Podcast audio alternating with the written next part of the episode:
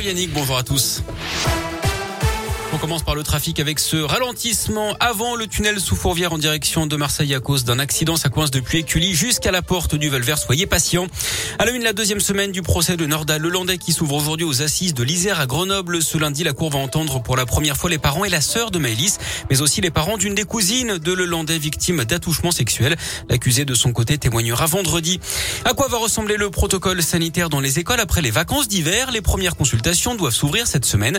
Le ministre de l'Éducation Jean-Michel Blanquer a expliqué avoir l'espoir de passer au niveau 2 à l'école contre le niveau 3 actuellement, ce qui permettra la fin du masque à l'extérieur, notamment dans la cour de récréation.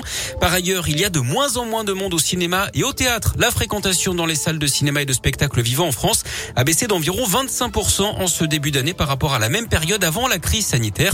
C'est ce que dit ce matin la ministre de la Culture, Roselyne Bachelot. Au total, près de 14 milliards d'euros ont été mobilisés en faveur du monde de la culture en France depuis le début de la pandémie. Le centre de vaccination de Gerland à Lyon fermé depuis hier. Impossible de recevoir une injection contre le Covid au Palais des Sports qui déménage et qui rouvrira en fait mercredi mais à Confluence. D'après la métropole, c'est pour permettre la reprise de la vie sociale et culturelle à Gerland tout en continuant la mission de vaccination. Autre déménagement, celui des urgences ophtalmologiques de l'hôpital Édouard Herriot à Lyon. Aujourd'hui, elles vont quelques centaines de mètres plus loin dans le bâtiment modulaire 41 situé à côté du pavillon U en cause des travaux de modernisation de l'ensemble du service d'ophtalmo. Des travaux qui vont durer 20 mois pour un coût de 20 millions d'euros.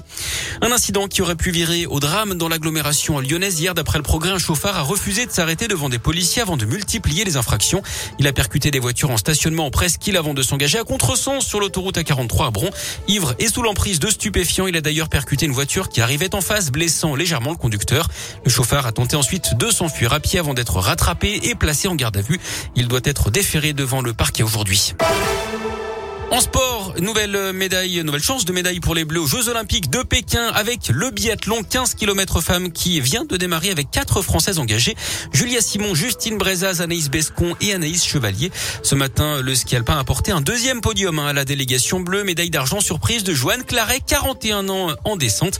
À noter également la déception et la chute de notre porte-drapeau Tessa Worley sur l'épreuve de géant. En foot, l'OL replonge défaite 2-0 samedi contre Monaco et un podium de Ligue 1 qui s'éloigne à nouveau les Lyonnais qui sont désormais huitièmes. En basket, la victoire de Lasvel 86-80 en championnat hier face à Strasbourg à l'Astrobal. En rugby, entrée en liste convaincante des Bleus dans le tournoi Destination. Ils ont battu l'Italie 37 à 10. Et puis la joueuse de tennis chinoise Peng Shuai a rencontré le président du comité international olympique. On se rappelle, l'athlète avait disparu plusieurs semaines après avoir révélé des agressions sexuelles mettant en cause un haut responsable chinois. Dans l'équipe, elle affirme qu'elle n'a en fait jamais disparu. Elle précise également qu'elle prend sa retraite sportive. Merci bien.